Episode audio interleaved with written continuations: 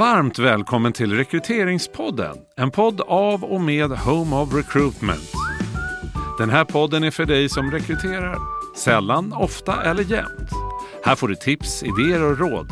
Allt för mer rättvisa och träffsäkra rekryteringar.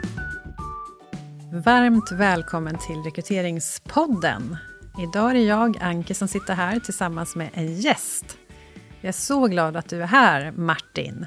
Tack, eh, tack Anki. Superroligt att vara här. Eh, poddebut. Lite nervöst, men eh, mitt favoritämne. ja, precis. Vi ska ju prata om kandidatupplevelse. Och du är ju Martin Svensson från Trustgroup, eller ja, hur? Precis. Jag jobbar ju som försäljningschef och ansvarig för vår Customer Success på Trustgroup och har sista egentligen två, tre åren bara jobbat med att hjälpa våra kunder att faktiskt förbättra sin kandidatupplevelse. Så jag är ganska nördig när det gäller kandidatupplevelser. Jag tycker det är superroligt. Ja, och, det tycker, och vi tycker det är så roligt att, eh, att du är här. Vi har ju berört det här ämnet kandidatupplevelse några gånger tidigare i podden, men inte haft just er som gäster. Så vi tänkte att nej, nu är det väl ändå på tiden. Så att eh, vi ska såklart grotta ner oss ganska mycket i olika typer av mätningar och siffror som ju ni har en hel del av eftersom att ni nu har varit igång ett antal år. Hur, hur länge är det? Ja, det måste vara fyra och ett halvt år sedan vi kom igång de första utskicken av undersökningar som är det vi gör, även om det då var via en Excel och man fick ut hela resultatet i en Excel. Så det har hänt en del på vägen, men vi har väl. Det var så det startade. Drygt, ja, precis. Det var det. Det var verkligen MVP som man pratar om i vissa minimal viable product. Ja. Men nu har vi ju kommit upp och har över en och en halv miljon unika svar, så man har lärt sig lite av datan. Vad roligt. Och vi kan väl eh, till att börja med kanske du kan berätta lite kort bara hur mätningarna görs, så att de som inte känner till er sedan tidigare förstår lite grann hur siffrorna samlas in, eller datan samlas in. Ja men absolut, och det är ju en väldigt viktig del för oss och i vad, vad vi gör, att vi vill ju ge ett så bra och rättvist underlag som möjligt till, till de som vi samarbetar med.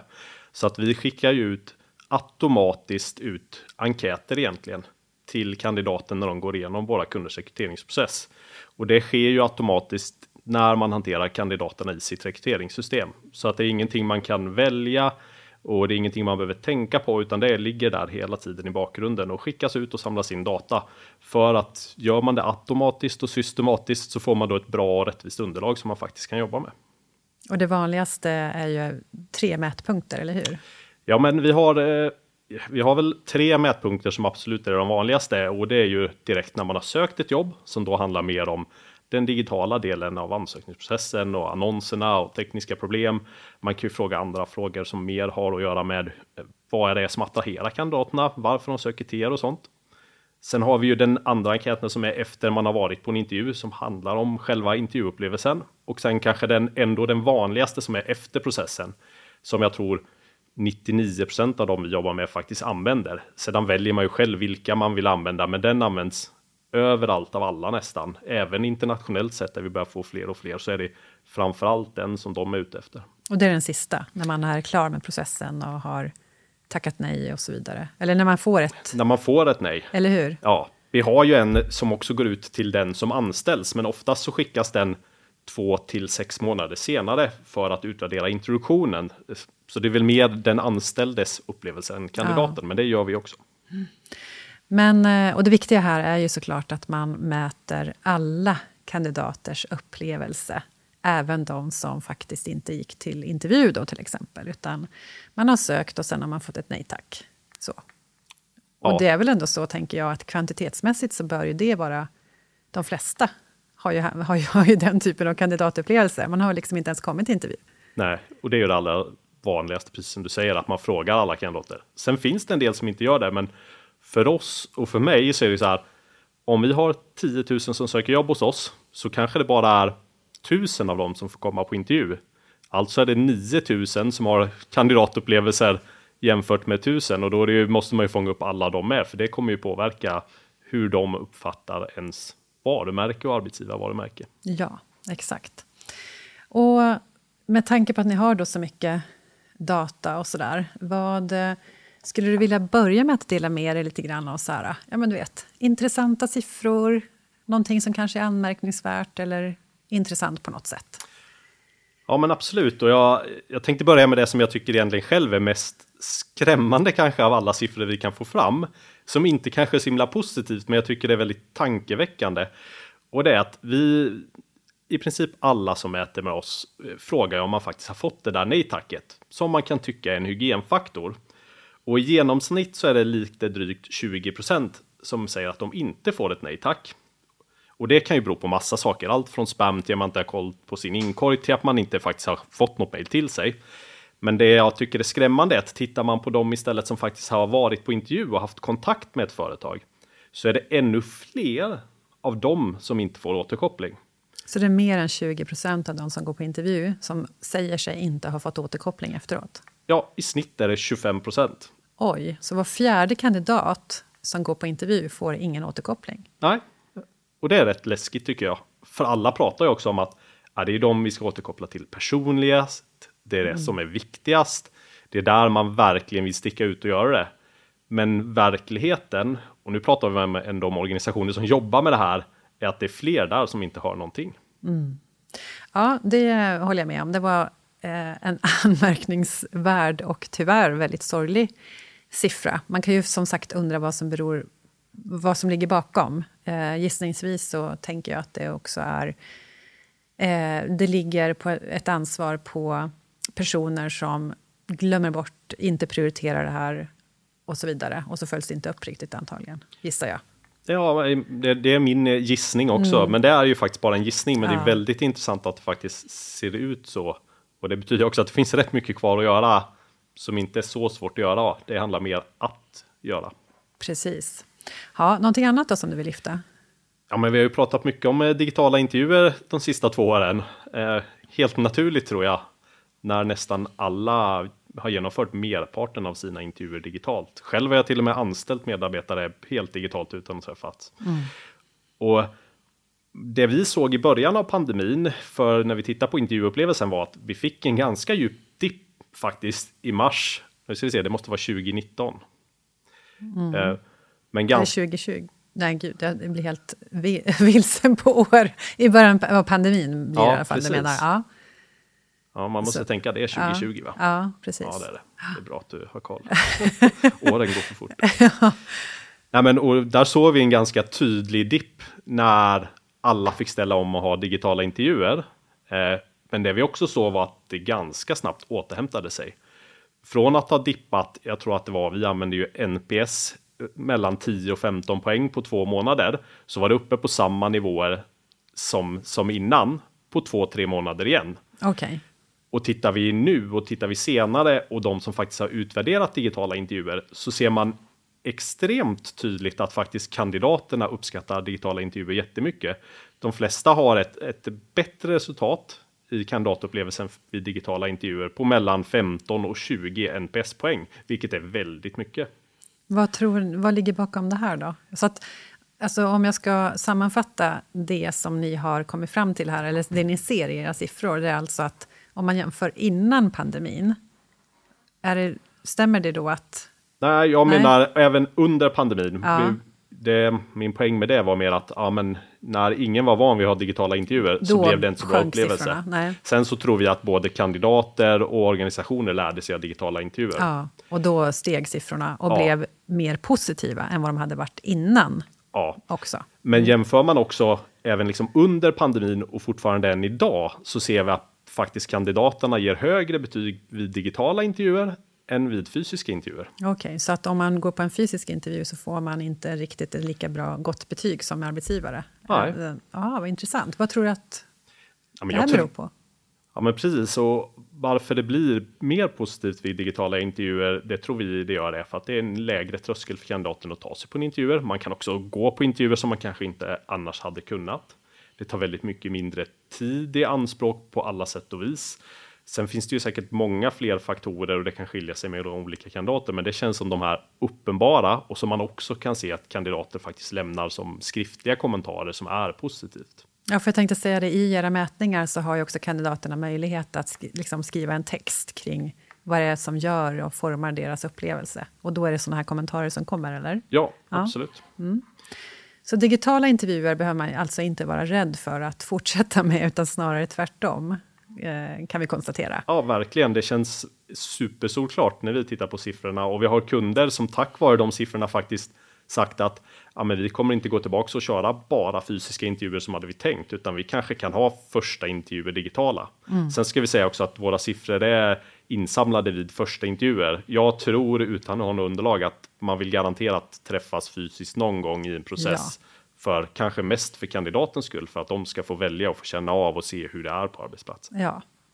Och eh, har du några tips utifrån era eh, vad ska jag säga, de kommentarer som ni faktiskt får då från kandidaterna, vad ska man tänka då på för att den här digitala intervjun faktiskt ska bli, bli en positiv upplevelse? För jag menar, visst, den är tillgänglig, eh, det är lätt för kandidaten, men det är inte bara det som gör att det blir en bra intervju, tänker jag. Vad har ni för andra insikter där att dela med er av för att det ska bli en positiv upplevelse?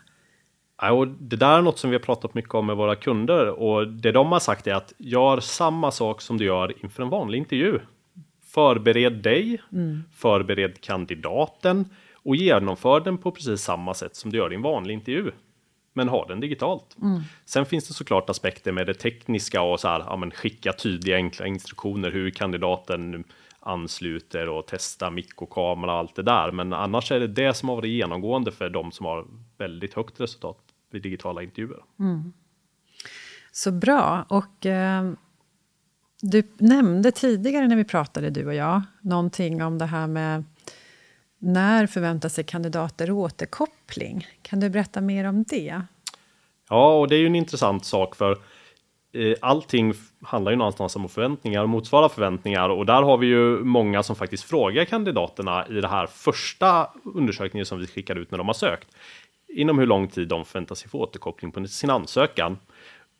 Och jag tror att det är en ganska viktig sak att få upp för kandidaterna har en förväntan som jag tror i väldigt få fall motsvaras. För det är så att 40% förväntar sig få återkoppling inom en vecka från att de har skickat in sin ansökan. Mm. Och vad menar man med återkoppling då? Vad tror ni att man lägger i det här ordet återkoppling? Ja, men någon slags återkoppling. Mm. Jag menar inte att ja man ska nej. få ett nej tack. Nej. nej. Nej, för det tror jag inte någon förväntar sig. Men att få höra något, att det inte är tyst längre än så. Mm. Och då kan ju en bra regel vara att man någonstans försöker ha en kandidatkommunikation en gång i veckan eh, under en rekryteringsprocess. Och givetvis då att alla kandidater får liksom samma information, men man får någon information om vad som händer och sådär. Ja, det tror jag absolut. Och jag tror inte att det är så många som har det. Därför Nej. tycker jag det är en spännande sak att ta upp. Och sen är det ju så här om vi tittar på nästa steg, då har vi sagt en till två veckor. Då landar runt 50% till där. Så, så 90 procent? Exakt. Inom två veckor? Ja. ja. Sen tappar man ju hälften på en gång om man inte återkopplar inom första veckan. Så vill man verkligen motsvara förväntningarna så ska man ju uppdatera en gång i veckan som du säger. Det tycker mm. jag är ett bra tips. Mm. Det var spännande. 40 procent förväntas sig återkoppling inom en vecka. Ja, tack för den siffran. Någonting annat då som du har sett som eh, är intressant? En sak som jag förresten undrar över och eh, som vi har diskuterat ganska mycket och, och sådär. Det är ju eh, det här med tester eh, när det kommer till rekryteringsprocessen. Vi, har ju en, eh, vi ser ju att vi får en massa positiv återkoppling på att ha tester i rekryteringsprocessen. Och vi har dem ju oftast ganska tidigt också, där de ju faktiskt gör bäst nytta. Men jag tänker, vad säger kandidaterna konkret om att ha tester? För det där diskuteras ju mycket på LinkedIn och det är verkligen liksom både bu och bä. Ja. Från alla håll. Ja, det diskuteras ju överallt i tidningen ja, också höll jag på att säga. Exakt. Ja, men, och det här är ju en kul sak för att vi inte behöver gissa, i alla fall hos de av våra kunder som faktiskt mäter och kan särskilja på det här. Och det vi kan se i merparten, faktiskt inte alla och vi kan prata om lite om varför, är att man har ett betydligt högre resultat på NPS när man gjort tester, oftast mellan 10 och 25 poäng i NPS, vilket är en stor skillnad. Och något annat som är intressant, vi har en fråga som inte är kopplad till tester som handlar om kandidaterna och möjlighet att visa sin kompetens i processen. Och där ser man också att man har nästan ett dubbelt så högt resultat när man faktiskt har fått göra tester. Mm. Så att kandidaterna tycker ju uppenbarligen att det på något sätt får dem att visa sin kompetens. Så bra. Och jag tänkte på det, eh, det här med NPS. Du kanske ska berätta också vad det är för någonting så att vi inte Ja, många förutsätter att alla vet vad det är för någonting. Ja, men NPS är ju ett nyckeltal från början framtaget för att mäta lojalitet och används mycket inom försäljning och det togs fram för att ha en korrelation med tillväxt i bolag. Sen är ju det, det används ju idag inte bara i kandidat som vi använder det utan i allt från kundservice, försäljning, ENPS för medarbetare. Så det är väl kanske världens vanligaste nyckeltal för att mäta nöjdhet, servicenivå, nivå, lojalitet. Och man, man får Net Promoter Score. Net Promoter Score, precis. Och man får ju en skala från minus 100 till plus 100 och det viktiga är kanske inte vad man har för att man kan inte jämföra det med någonting annat än när det är insamlat på samma sätt mot samma målgrupp. Så att, eh, mäter man det här så ska man också mäta gentemot sig själv hela tiden. Och kan vi förbättra vårt NPS i de här olika frågeställningarna? Ja, ja. Men NPSen för att eh, ha tester i rekryteringsprocessen blev alltså högre när det kom till frågan har du fått visa din kompetens? Det vill säga kandidaterna upplevde till större grad att de hade fått visa sin kompetens när tester var involverade. ja. Och eh, var det någon annan fråga där? Du nämnde någonting innan som jag inte riktigt hängde med på. Så att du får... Det var kanske för snabb. ja, det... och jag tänkte om inte jag hänger med så kanske inte heller alla lyssnare hänger med. Nej, definitivt. Eh, Ska jag komma ihåg vad jag nämnde också? Eh, Men jag tror att det jag började med var att säga att NPSen blir högre när man har haft eh, tester i processen. Bara om man tar den parametern. Just det. Så att eh, liksom nöjdheten hos kandidaterna är högre generellt Ja. när tester har varit med i processen. kan Ja, man säga. precis. Just det, bra. Eh, det är ju jättespännande. Och, eh, men du sa också inledningsvis att eh, det gäller inte alla. Nej, och det kanske inte är så konstigt för Nej. att man har olika tester, olika målgrupper och de passar sig olika bra för olika målgrupper och olika processer. Men framför allt, och det hänger väl ihop med kandidatupplevelsen och vad som är viktigt överhuvudtaget. Kandidaten behöver ju förstå att man har tester, varför man har tester och hur man använder testerna. Och där tycker jag det är ett väldigt stort glapp. När man pratar med alla inom rekrytering och HR så är det väldigt ofta självklart. Men jag kan tänka mig som kandidat att har man inte gjort det tidigare och fått det förklarat för sig så förstår man inte syftet helt enkelt. Och då kan upplevelsen tvärtom bli negativ istället. Ja, Så att viktigt om man har tester i rekryteringsprocessen är ju givetvis då att kommunicera tydligt eh, till kandidaterna att man har det, varför man har det, hur det används. precis. Och det är ju, låter ju jättenaturligt, tycker jag såklart. Och det är ju inte någonting som är för mycket krävt, så att säga, av kandidaterna, kan jag tycka. Nej, nej, men de lägger ju ganska mycket tid på det så att kunna få förklarat och förstå vad det är och varför. Det, det är väl det minsta man kan göra. För det Exakt. kan man ju göra väldigt. Ni som har mätt nu ett tag har ju förstås också bra koll på annat som också skapar en positiv kandidatupplevelse. Förutom då att ha tester och eh, så vidare. Det som vi redan har pratat om. Vad mer skulle du vilja lägga till är det faktiskt som ni ser skapar en positiv kandidatupplevelse? Det här skulle jag kunna prata om hur länge som Jag helst. tror det. Men om du tar några saker. Ja, men jag skulle fortfarande gå tillbaks till det här med återkoppling och kommunikation. Det är svårt att dra en gräns mellan dem. Men det är ju den absolut vanligaste saken som faktiskt bidrar till en negativ eh, upplevelse. Att man inte får återkoppling, kanske framför allt att den tar alldeles för lång tid och man hör ingenting däremellan. Ofta flera månader. Och jag bara tänk dig själv söka ett jobb och så tar det två eller tre månader och du hör ingenting och sen får du ett standardiserat nej tack mail utan någon information överhuvudtaget. Det blir ju per automatik en negativ upplevelse. Ja, såklart. En, ett tips där då, som jag vill sticka in eh, handlar om att skicka ett extra mejl. Det här brukar jag tjata om på LinkedIn och sådär, men jag tänker det är värt att nämna att man faktiskt kan tänka på det att förutom det här autoreplyet som ju de flesta ändå har idag, eh, det vill säga tack för din ansökan.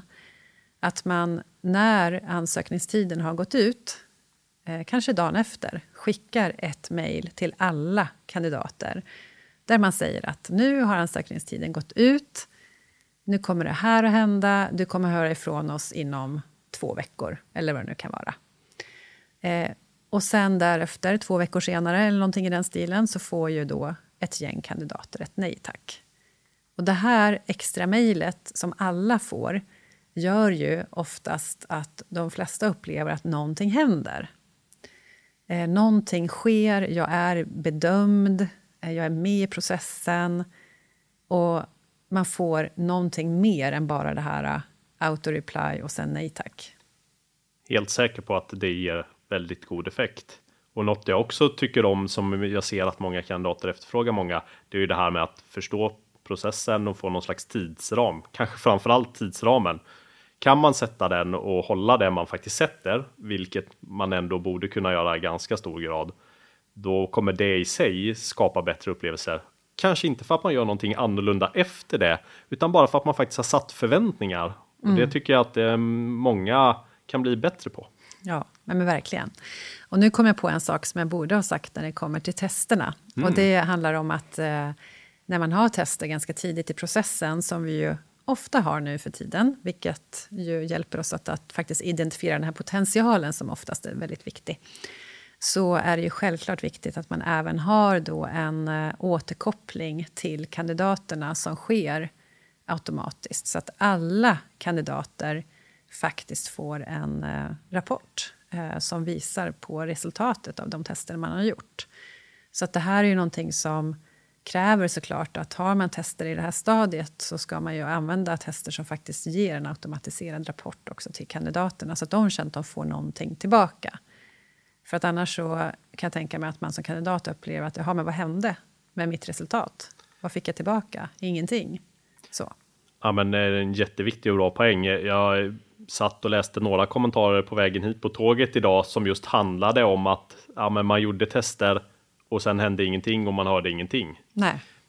Och då är det klart, då spelar det ingen roll hur bra tester man har eller hur man använder det, för kandidaten har ju varken förstått varför eller fått någon slags återkoppling på det. Nej, och då förstår man att det blir ett negativt resultat. Ja. Men bara för att återknyta till det här att gör man det på rätt sätt och använder rätt tester så, eh, så blir eh, resultatet positivt. Ja. Så det är ju roligt. Ja, det är väldigt bra.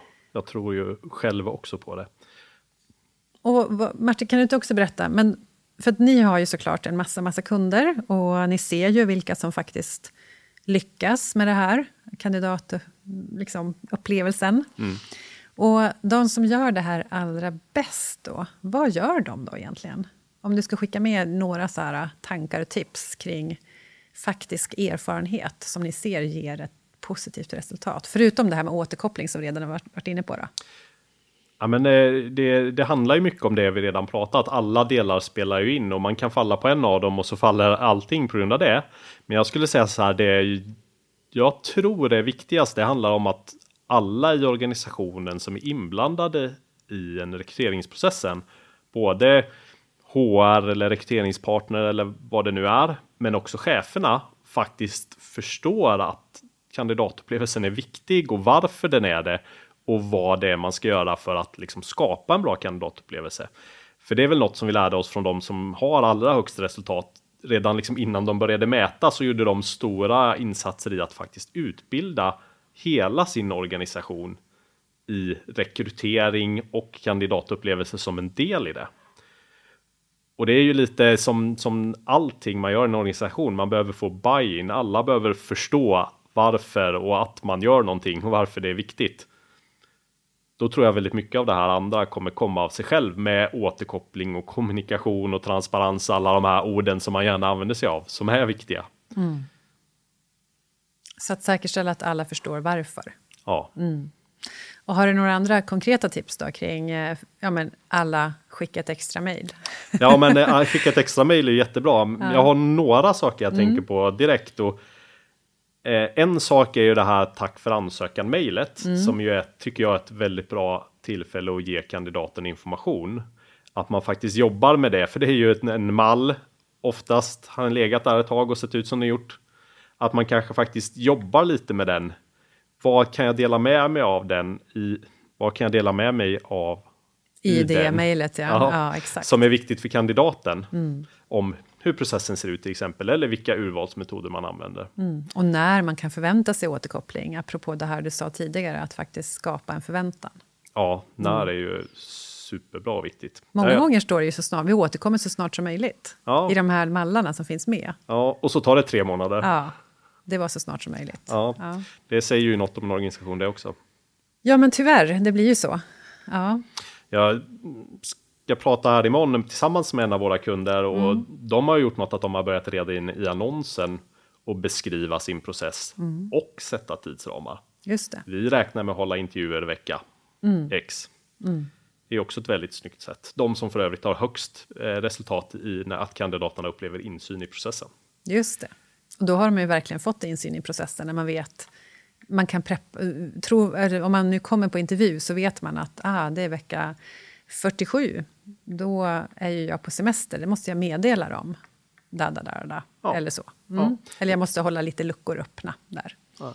Ja, men det är ju det som är så kul att det krävs oftast inte så himla mycket utan det handlar ju mer faktiskt om att göra och använda det man har på ett bra sätt. De här sakerna behöver ju inte ens ta mer tid än man gör idag men det kan göra jättestor skillnad. Verkligen. Men du, generellt då? Jag tänker på siffrorna. Alltså hur står det till med vår kandidatupplevelse i Sverige idag? Eh, har du någon sån siffra?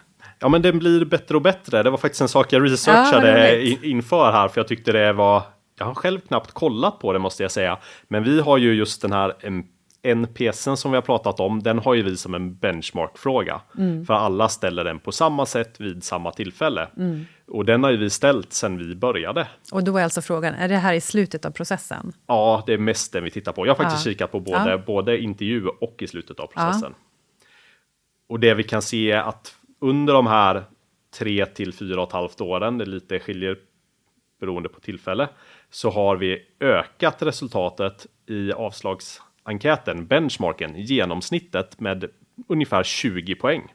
Oj, det är jättebra, Ja, låter det som. det är fantastiskt. Och det tycker vi är kul. Sen så kan det bero på att vi har kunder som jobbar med det, men jag tror inte det bara är förklaringen. Nej. Jag tror att det här är högre upp på agendan i väldigt många organisationer. Mm.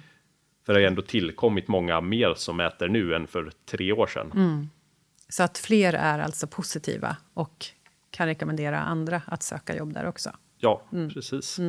Och vad gäller intervju, den delen då, hade du någonting där också? Ja, det är sam man kan se samma trend där, inte riktigt lika stor. Där Mm. är ju resultatet från början mycket högre. När det gäller intervjuer så är ju över 90% i snitt jättenöjda. Mm. Liksom.